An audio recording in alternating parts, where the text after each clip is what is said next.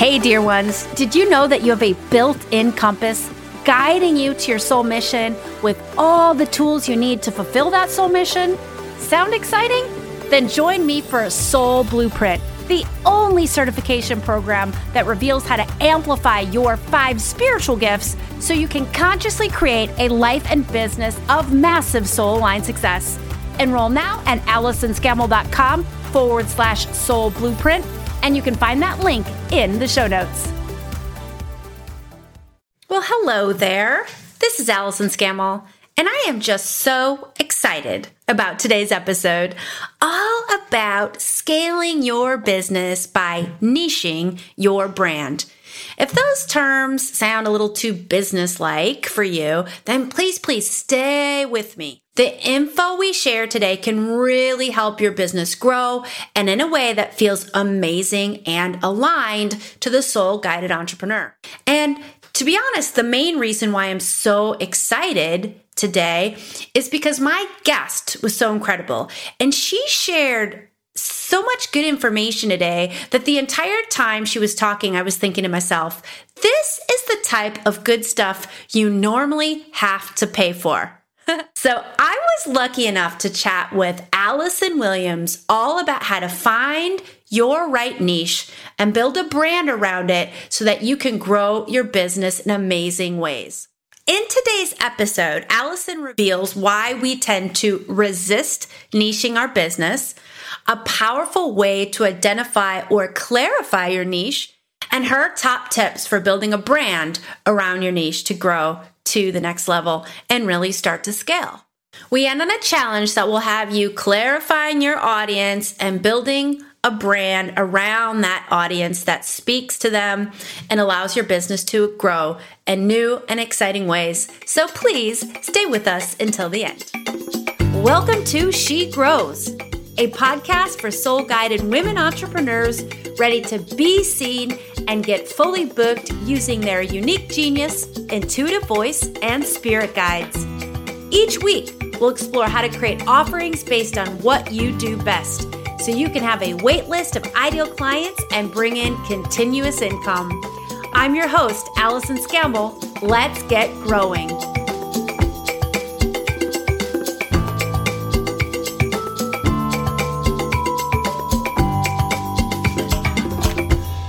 Well, hey there, She Grows Nation.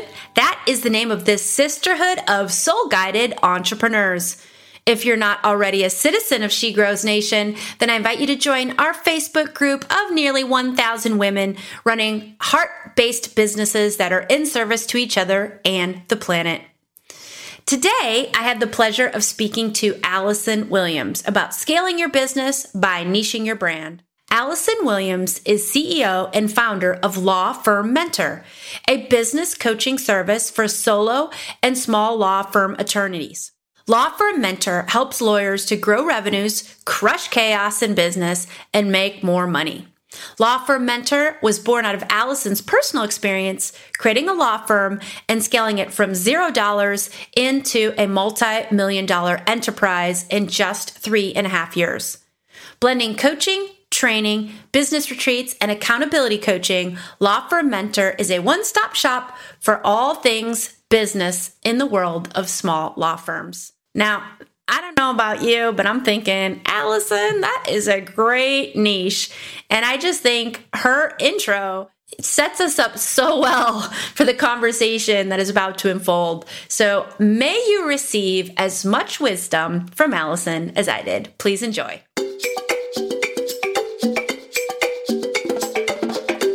So excited to be chatting with Allison Williams on this great topic. Welcome, Allison. Great name. And I'm thrilled that you made the time to chat with us today. Allison, thank you so much for having me on your show. I'm really excited, and it's one of my favorite topics of all time. So I just can't wait to dive in. Ah, I think this is a great topic. You are episode number 54, and we've never done an episode on either scaling or niching, two super important parts of a business. Now, this audience, Allison, they're spiritual entrepreneurs, soul guided entrepreneurs, and they have, I've noticed a lot of my clients just have this kind of knee jerk reaction against words like scale and niche. They're too businessy. even though they're business owners, I think sometimes, I don't know, like some business terms just seem, I don't know, big or scary or out of alignment or not soul guided. So, have you noticed in your work that some of the entrepreneurs you work with tend to resist niching? And why, if you do, why do you think that is? Yeah, so I, I, I understand that belief system, and we see that a lot, and I see that a lot with my target market. I see it a lot with entrepreneurs in general. I think that that really comes from a lack mindset and the idea that if we limit our pool of opportunity, which is what it's thought to be when you are niching your business, that you're going to leave money on the table or you're going to miss the opportunity to serve some people or you're going to perhaps limit your ability to to really grow a business. And it really is not the case at all. When you when you start to really think about what niching is, it's talking to the people that are designed to hear your message, that are going to most resonate with your message. So it actually gives you a, a, far greater reach when you are niching because you are essentially saying to a person, I am not one of many options that you can choose, like going to a grocery store and picking me off the shelf. I am something that's custom made just for you. Mm, I like that. So the the reality is it's going to be the opposite of what we think. We think we're going to miss opportunities and miss customers and clients, but we're actually going to, when we niche properly and get in front of the right people, increase our sales and our visibility and build our audience bigger. Yeah, absolutely. And you know, the thing of it is is that the the more guided you are by spirit, the more in alignment with spiritual principles that niching really is. Because what you're saying is you're putting out a message to the universe that this is what you desire, that you don't just have a desire to make more money, but you have a desire to have that even exchange, which is really what business is about. It's giving something of value and receiving something in exchange. And so when you speak to a particular market, you are more easily going to connect with that market it'll be better and uh, it'll be a better connection for that individual so you're serving from a place of of um, your highest and best use of value. And you're also giving to the marketplace something that's easier for them to digest and make a decision to choose you. So it takes less time to convert people. It, it is a, it's an easier marketing creation because you're you're creating just yourself and you're making yourself available to those who are eligible to work with you. All of those different components of what it is to be in business are going to make your business far more successful, far faster if you do niche your business. Nice. I like that a lot. I like the idea of it being an even exchange. And when you are showing up in you in your best, offering the very best that you have to give someone else, you want the person on the other end of that to be at that same frequency, that same high level frequency. So having that niche of people that you get most excited to serve is going to help that alignment, as you suggest, that that even exchange to occur. I think that's so cool. Yeah. Yeah, definitely. And you know, I think a lot of people when they when they really think about it, it one of the things that I, I see a lot with business owners, a lot with entrepreneurs, is the the idea that there's a drudgery to what we do, right? There's a I have to, I, I must, I'm required to. There's kind of a heaviness that comes with all that's required to be an entrepreneur because as we know, creating and scaling a business is not just about what you what the service is, but it's about all the moving pieces around it, about the marketing, about the selling, about the people, about the resources, about the systems.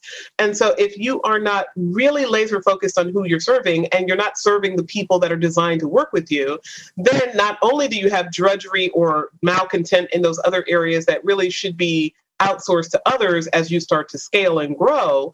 But you're also going to have a level of drudgery in the thing that you love that caused you to create your business in the first place. And that, of course, then drags down the energy in your business. And it also tends to make your business less profitable and less successful because it's something that you're avoiding. Mm, that is so well said. Yes, I love that. So let's talk about finding your niche. This is something that a lot of my clients that I've worked with through the years, and I've heard it from very a lot of different people, that either they're having a hard time landing on a niche or they feel like they've chosen the wrong one, but they're not sure. So, what do you tell clients who struggle to find the right niche? So that's a great question. And there are lots of different ways to go about this, but this is generally what I tell people to do. It's kind of like the perfect exercise. So we if you're already in business, the first thing that you should do is look to the the most psychologically satisfying, the most financially profitable client that you have ever served. Whomever that person is, or that series of people, or that business, look for where you were in your sweet spot. And you only need to have one to have that experience of saying, ah, this is what I want to do, right? There's kind of a release of energy, kind of like a taking an exhalation that happens. And when you have that feeling, find that person. And I want you to just visualize the relationship with that person. How did they come to you? What was the relationship that you had with them? How did you serve them? What was the price point that you charged them? What was their level of comfort with paying that price point? And you start to create an image for yourself. And then you do a brain dump about all of the aspects of that particular relationship. So rather than going really, really big and trying to think about all your clients or all your potential clients or all the different ways you could go, I want you to get really laser focused about one individual. One individual. And once you have that one individual and you have that one relationship, really lay out all the particulars of that relationship.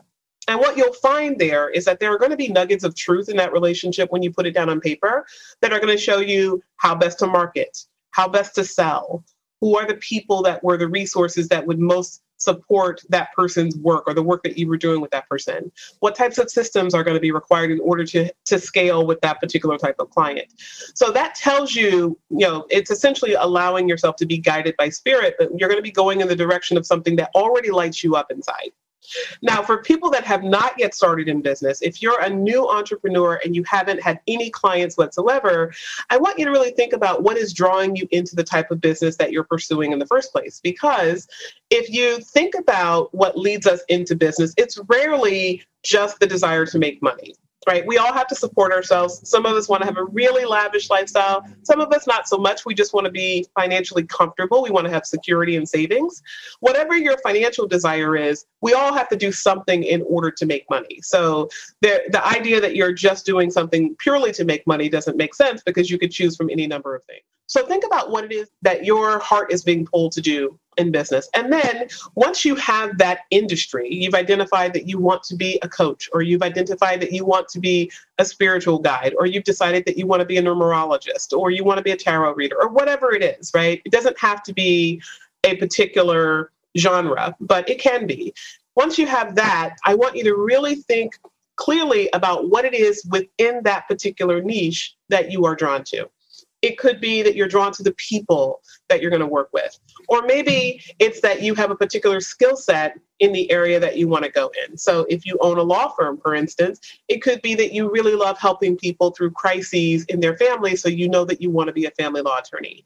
Or it could be that you have a, a love of helping people to create their financial future. So you want to help people do that through real estate. Whatever the desire is, allow yourself to get really clear about what the desire is and then get clear about what it is about that that you enjoy so that you can see opportunities to niche that wouldn't otherwise be available.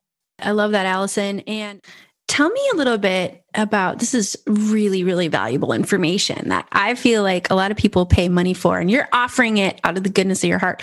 So tell me a little bit more about okay, so you, you're new to business. and I'm really glad you've talked through, like, if you've never launched a business before, because a lot of people in this audience are people who are just launching or just about to launch. So going back, so that's very useful. And going back to you're at the start, maybe you've had one or two clients and, and you've tasted that, like, yeah, this is the person that I most want to work with. And you said, notice the particulars of the relationship. Can you say a little bit more about that? Because I think that's really important. What are the particulars that you would look for? Yeah. So first of all, know, knowing who you want to serve is really first and foremost about knowing yourself, because not every person that you have a, a an enjoyment of or uh, can work well with is somebody that you, based on who you are and how you like to serve people, is really the right person for you.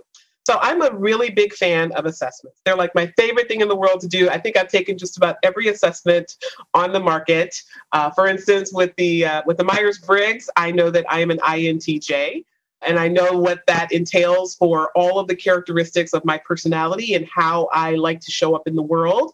So knowing that tells me the type of people that I'm most likely to connect with. And in terms of business, I know that I've taken the DISC profile, so I'm a DC. That connects with me on risk aversion and being able to mitigate risks, right? If I didn't know that I had those particular attributes, I might have a harder time identifying what type of business I even want to create, right? And the type of business that you're going to create, whether it is a individual centered business, i.e., entrepreneur at the center and businesses wrapped around, or ultimately you want to rise to be a shareholder in the business where you have a name and a brand but other people are doing the work in the business then you're going to ultimately go you're, you're going to have to design your business quite differently.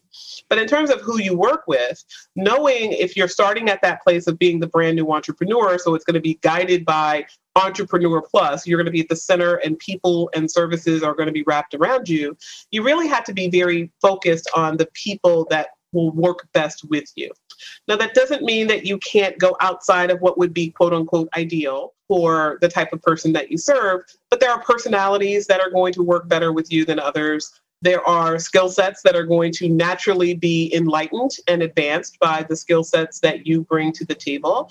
And if you really tap into an awareness of yourself and you start looking at who is going to most benefit from your service, again, you're going to get a lot greater return on the relationship that you create with a client because a person who's going to have a great experience of you is going to be a raving fan as opposed to someone who might have a successful path but might not necessarily resonate with who you are and how you serve them.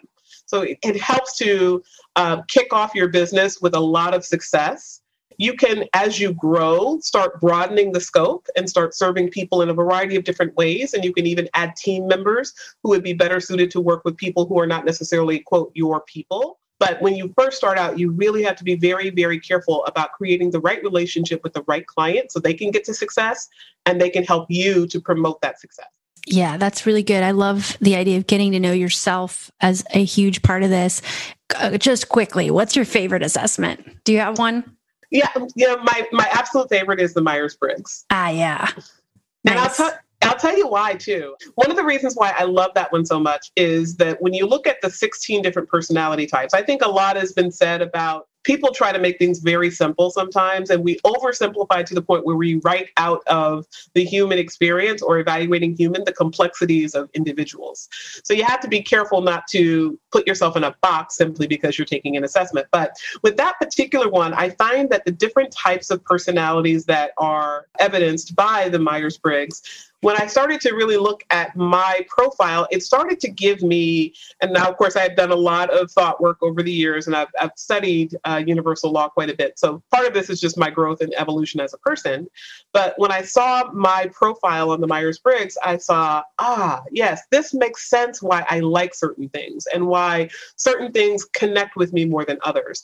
And I think, particularly as women, even though this applies to men as well, but particularly for women, I think we have a message in society that tells us that we need to fix ourselves. There's a lot of, you know, there's something wrong with you, there's something broken about you if you don't fit into the societally defined structure of what it is to be a woman and and what it is to be a woman in anything a woman in business a woman in relationship a woman in parenting so we have all of these very circumscribed roles and i think that when you start to look at who you are as an individual if you as an individual don't resonate with the role that society has created for you, that may be perfectly okay, right? That may just be that you have a different orientation toward the world than what has been defined by others. And that's very freeing.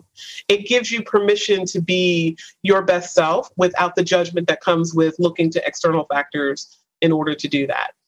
Mm, so good. So good. Love it. So, one last question about choosing your niche, because I get this a lot from clients they'll say, Allison, and I bet you they say that to you too.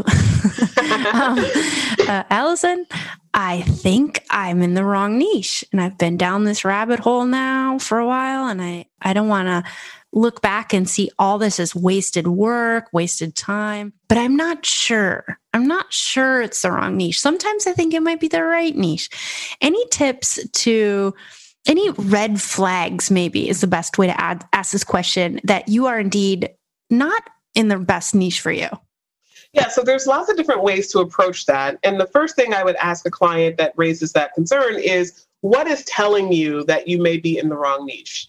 Because sometimes people are looking to the wrong factors. They're not looking to how they feel about a particular niche, or maybe they have gotten into a place where it's become difficult and challenging. So they may not necessarily know how to overcome the challenges where they are in their niche. So they kind of have that feeling of, let me stop this and do something else that looks easier. So we want to make sure that the person is coming at it from the perspective of, I'm not sure that this is right for me as a person.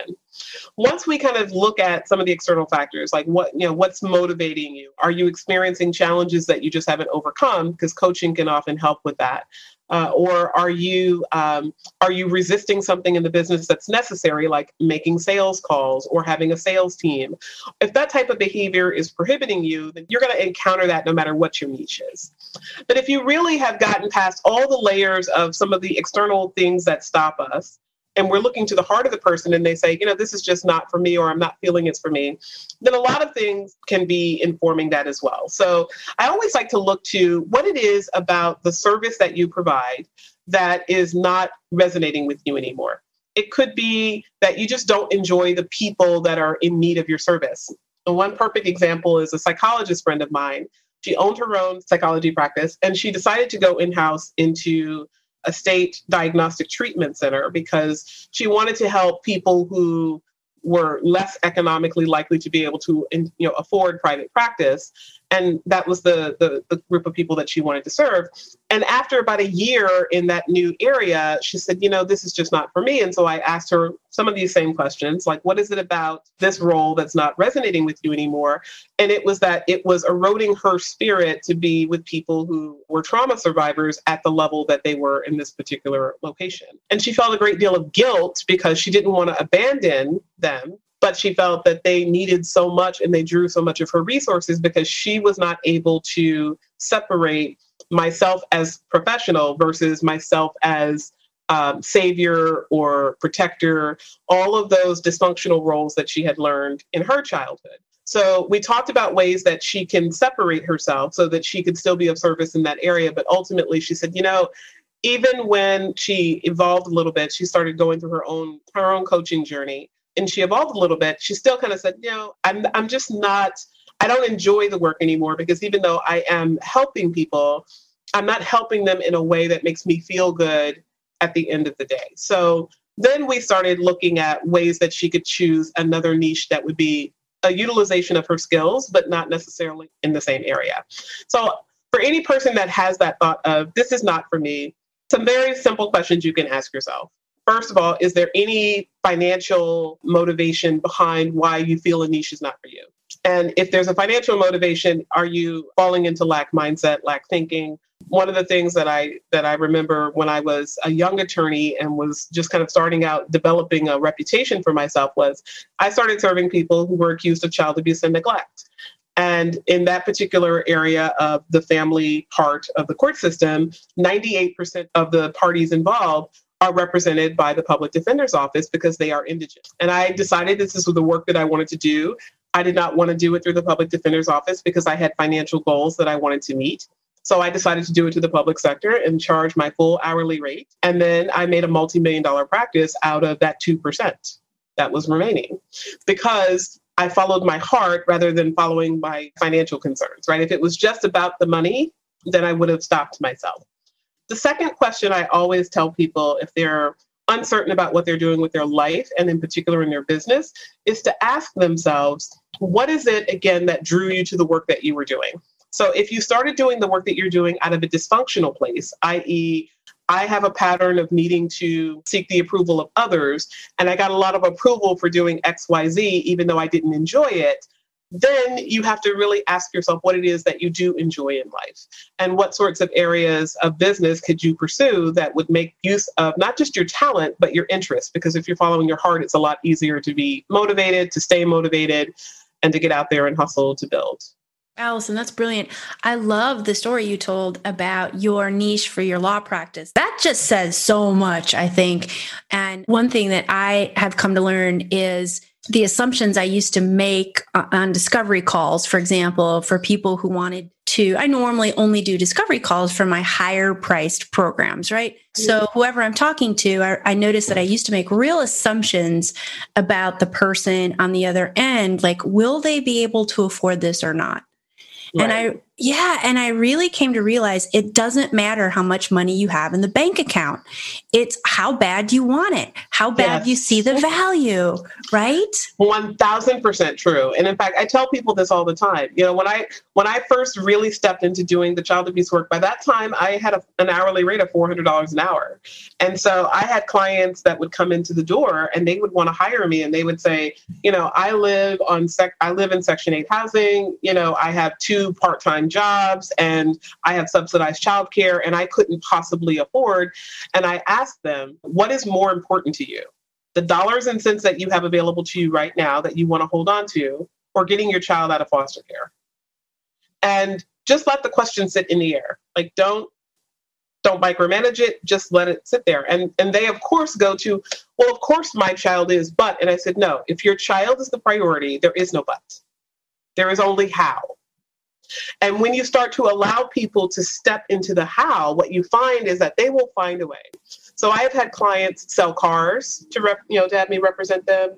I've had clients sell jewelry. I've had clients uh, move out of one location, one home that they were in, into another home that was less expensive.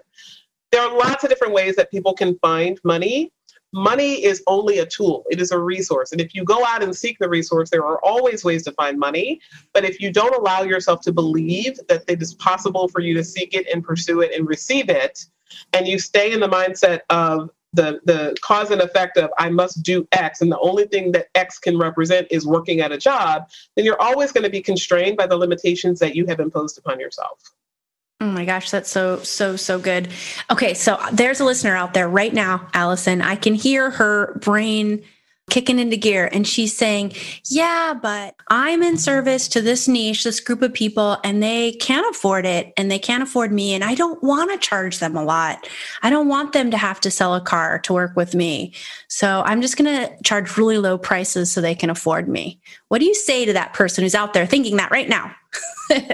so for the person who thinks that, I hear your heart, I see your heart, I have your heart. So I get it, right? I've been there. I think we all, on some level, those of us that are compassionate and empathetic, we're there. But here's the thing you're not doing a service to the client by charging them a lower fee. Because what people perceive, what they will always perceive, is that the greater something costs, the more that they have to do to accomplish something, the more that they have to invest to secure something, the greater the value it is. So when you when you charge somebody a premium price, what you are essentially saying to them is that you client have to believe enough in yourself in order to elevate your standard so that you can have this thing over here that's of high value. And that then requires them to grow into the type of person that can be worthy of whatever the price point is that you are offering them. They have to evolve, they have to become more. That is true for no matter what it is that you are selling. And so if you if you recognize that, then what you do by virtue of charging someone a higher price is that you in- inherently give them a greater sense of value and you tap them into the continuation you know, of course, assuming that they have to pay this over a period of time, the continuation of remembering that value in every transaction that they have with you throughout whatever duration you're working with them. On the flip side, when you charge someone a low price, right? When you when you reduce yourself and your standard to where they are, you meet them where they are. Part of the problem is that they're going to stay where they are because they're now in lack mindset and you are giving into that lack mindset. So you keep people in the rut that cause them to need your service in the first place. And when people in, are in that rut, they are rarely going to go the distance to what's necessary to evolve themselves. And I tell people this all the time. In fact, it's so ironic that this is coming up now because just this morning, I spoke with a woman a week and a half ago. She was about 95% of the way there and I couldn't get her to make the decision for herself to move forward. So I gave her some information. We decided to have a follow up. And I said, the only way I'll schedule this follow up is if you promise that you're going to show up for it, even if your mind has gotten to know before you arrive. And she promised. And then this morning I get a thanks but no thanks email. And so I responded to the email and I said, So here's an opportunity for me to shine a light on something. You made a representation. Your word is your bond. And essentially, what you've told me is that you don't value yourself enough to honor your word. Because even if you were at no, you represented you were going to show up. Now, not showing up could be your justification in your mind I've decided I don't want to feel the pressure that comes from having another conversation. I don't want to be confronted with dif- with different ways that I can afford this. I want to stay in my mental frame of my answer is no. Analytically, I got to that point. However, you made a representation.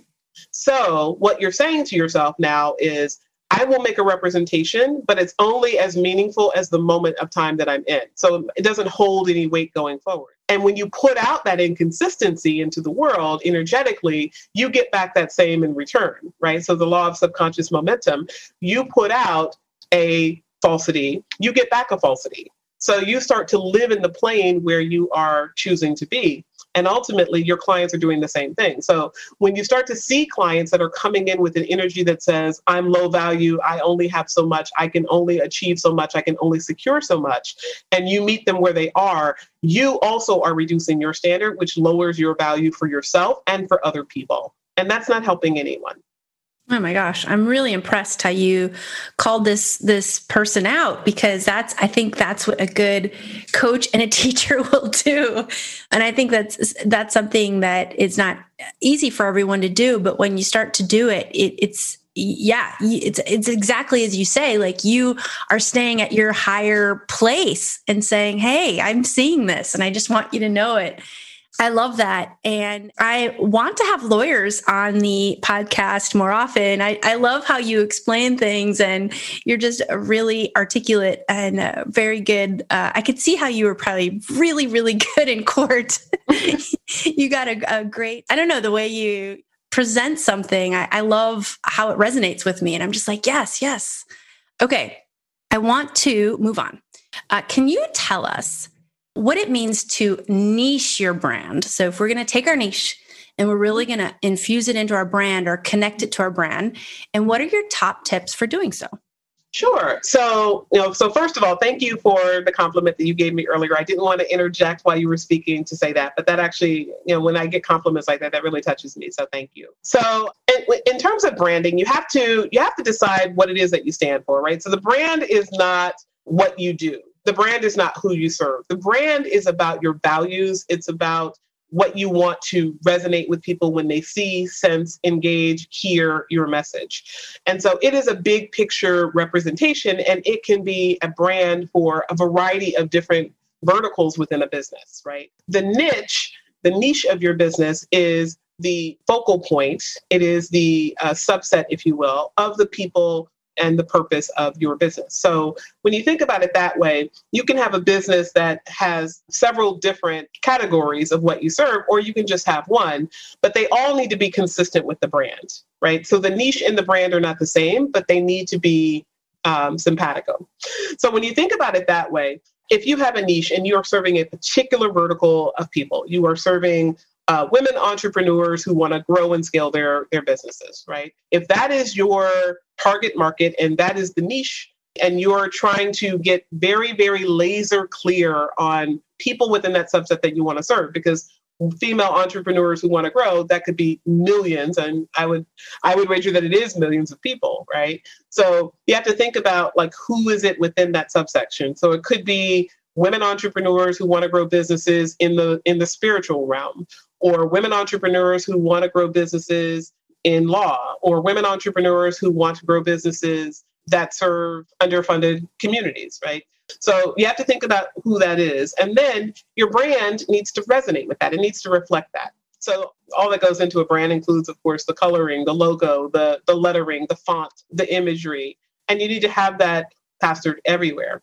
So if somebody is asking the question about how do I niche my brand, what you're really saying is you want your brand to be not just limited in scope to who you serve, but you also want your brand to be reflective of only that which you serve, meaning your brand isn't going to be used for something outside of the niche of people that you're serving. It's going to be limited to this imagery, this coloring, this patterning, this this logo only reflects the people that I serve in this particular market.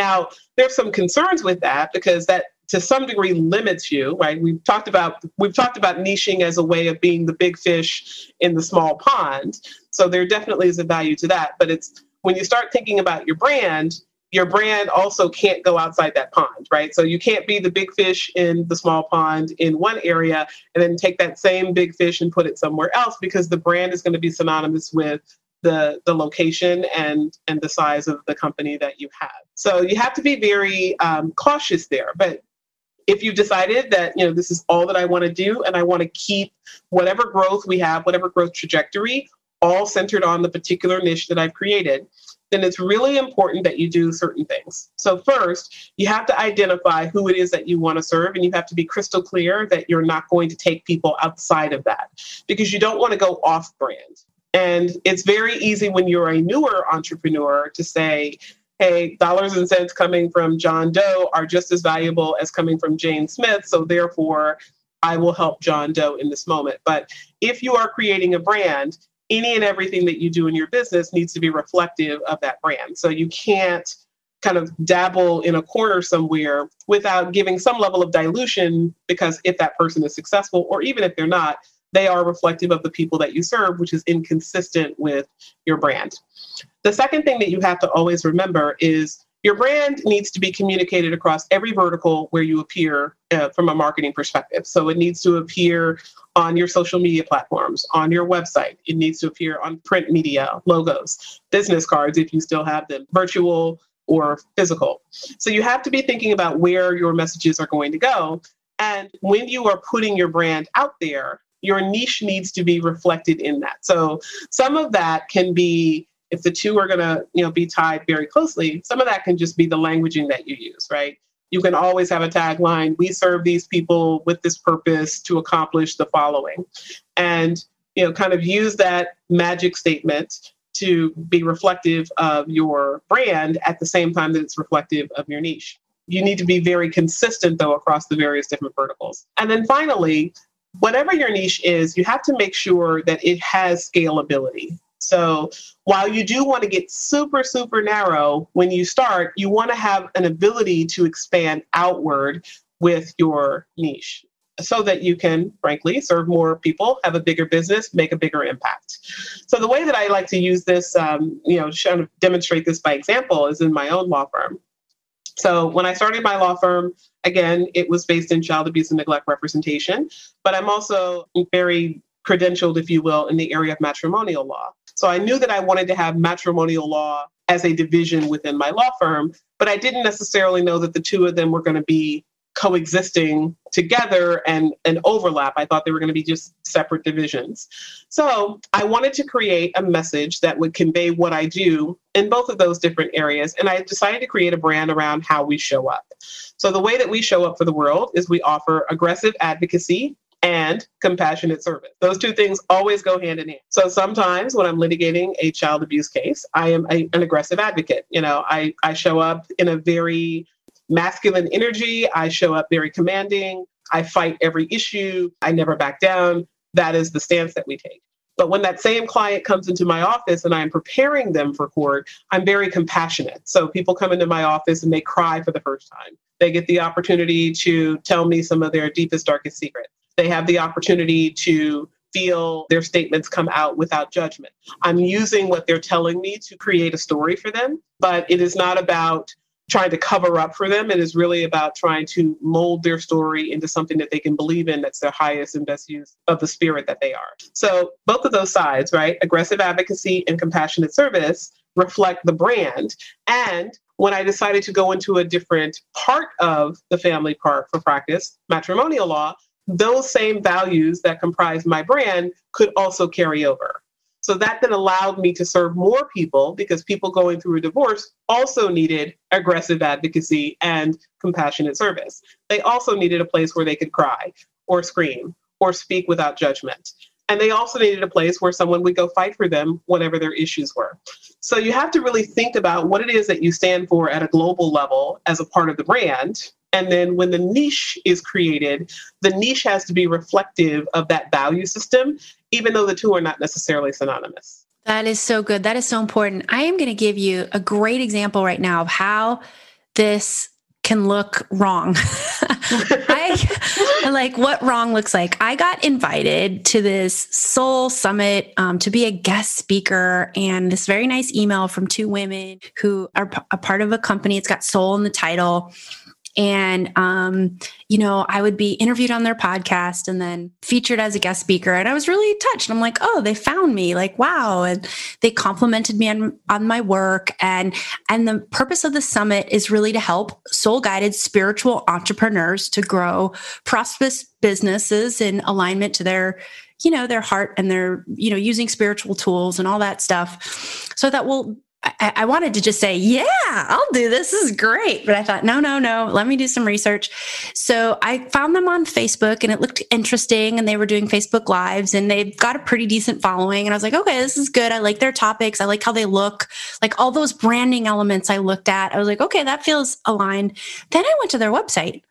And on the home page of their website is this old, stodgy looking man in a very conservative business suit talking about um, earn income, business, very masculine, very like earn this. It was some guy's name. And I was like, ugh, like I got like ick. Just ick looking at this guy. No offense to the dude. It just was so off my brand that right. I was just like, I, I, I just am going to politely decline mm-hmm. because I just don't even know. I just don't even understand it. So that I think is a good example. With, I mean, maybe that's an extreme example, but I was just like, oh no, no, no, no. Yeah, but, but I think we all have seen it. Like the website is kind of like the perfect examples. I love that you're using, but like we all have gone to like we meet a person and they're like the coolest person in the world. Like they may have like funky cool hair and like really bright colored makeup and like a really nice uh, eclectic style of dress. And then you go to their website and it's like vanilla and like all the words are like gray and there's like skyscrapers and you're like, who is this? Yeah. yeah. Yes. And so it, this is such an important topic and it should be fun. I mean, you know, I think this can be like, you know, your brand is that fun, especially if you're in the services industry and you're sort of selling yourself. Yeah it can be a really fun part of your business and how you can express yourself and express how you want to look and how you want to how you want people to see you. Um, so. Well and i think that's why people have such a hard time with it. You know I, I and this is like this is gonna like you know poke a little bit at some people but we all have gone through a self-esteem journey in some way in our lifetime. And some people had parents that really infused them with positive self-esteem and others not so much whether it was intentional because you had um, you know, an abusive or neglectful parent, or you simply had a parent that had their own stories about their self worth and they just didn't know how to convey to you your true values. So a lot of people struggle with self esteem issues. And so the idea of selling becomes about I am offering a service. So if I can just talk about how I help people, I don't really have to put myself out there. I don't have to show up. I don't have to market myself. And unfortunately, that is not that that is not the case. That's not the case whether you are marketing a multinational corporation or you're marketing a team of one, you know, chief cook and bottle washer.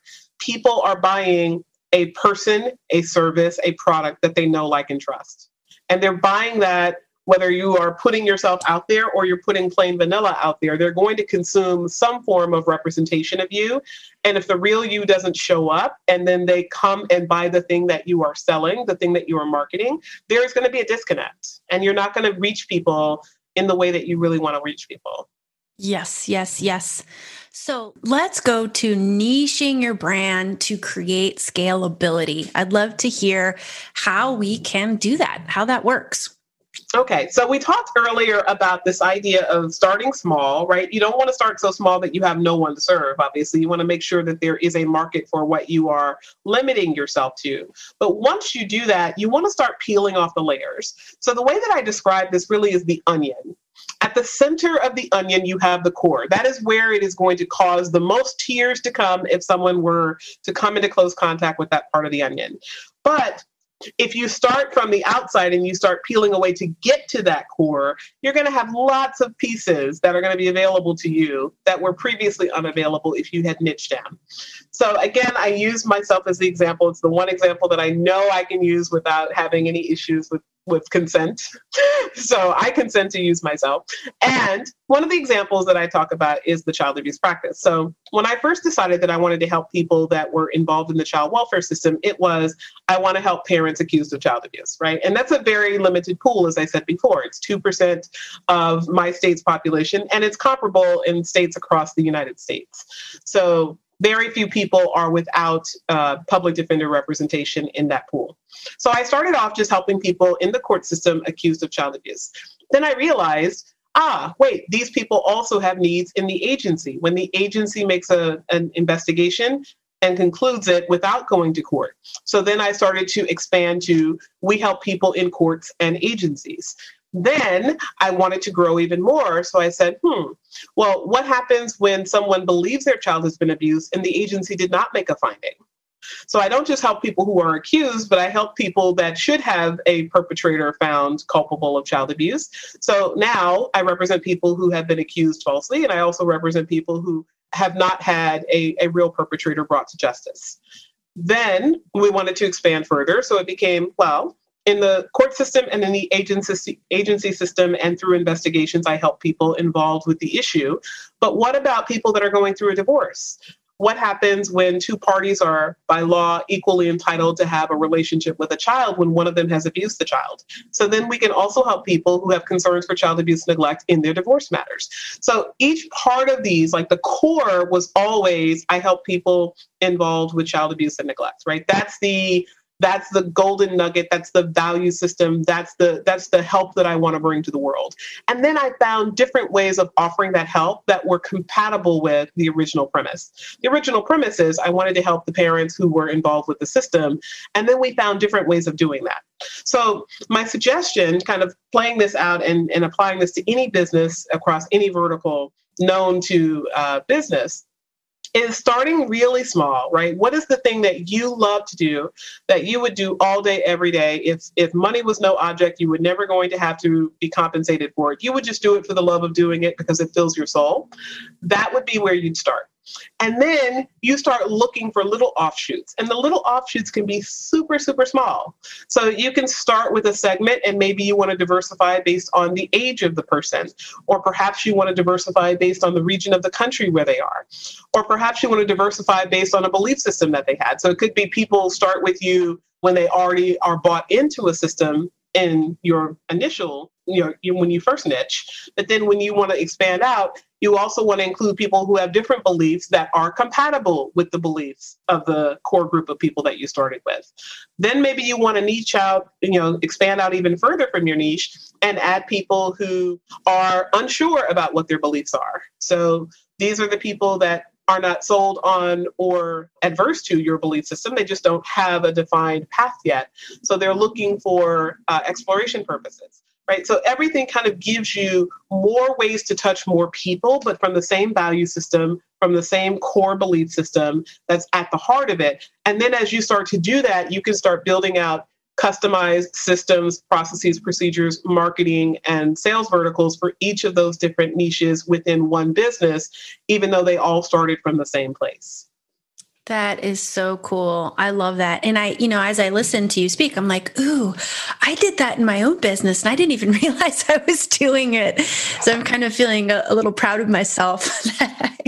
I think, I think what it, it shows is that I'm in alignment to my business. I feel like, it, tell me if you agree with this. Like, if you find that right niche and you find that alignment, you'll be able to scale it just the way you did, which is a brilliant example of scaling.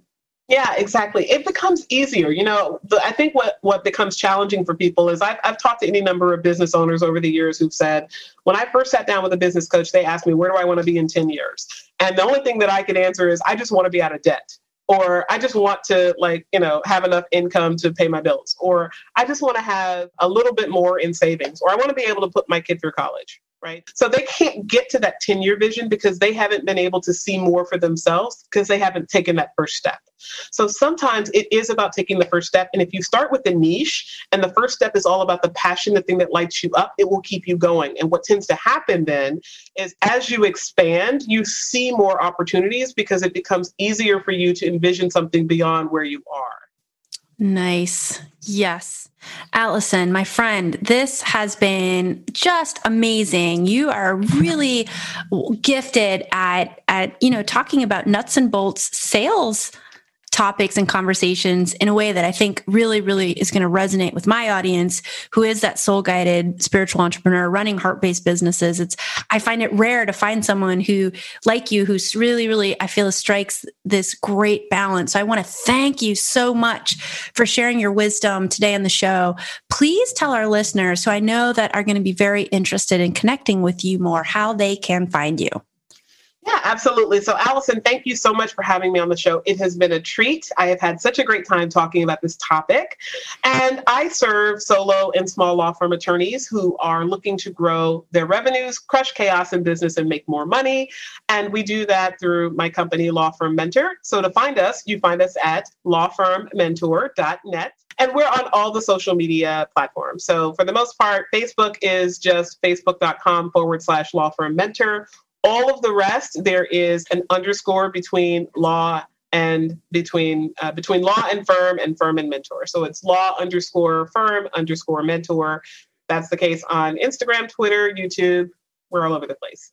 Fantastic. And I happen to know there's lawyers in my audience. So that is perfect. And again, thank you so much for being here. Thanks again. Wasn't that episode just so full of useful information? The challenge I want to leave you with this week is to check in. Ask yourself, how aligned do I feel to my niche, the focus target audience of my business? Ask yourself, do I need to get even more specific? Is there an aspect about it that's calling me to go one layer more narrow? Or has something shifted with my audience? So something that was working isn't anymore, and I need to change an aspect about it. Just spend a little time today or tomorrow tuning into your niche and audience to see what feels most aligned and what is ready to shift, if anything. And I also want to thank you so much for listening. And if you're loving this episode, go ahead and hit subscribe wherever it is you listen. And as always, I'd be so grateful for a rating and review so more people can find us. And if you'd like help calling in ideal clients into your business right now, then download my free checklist to removing the five visibility blocks that are preventing your ideal clients from finding you. Your offerings are way too important to remain invisible, so this checklist will help you be seen and get fully booked. You can find a link to download on my website, AllisonScammell.com, as well as in the show notes.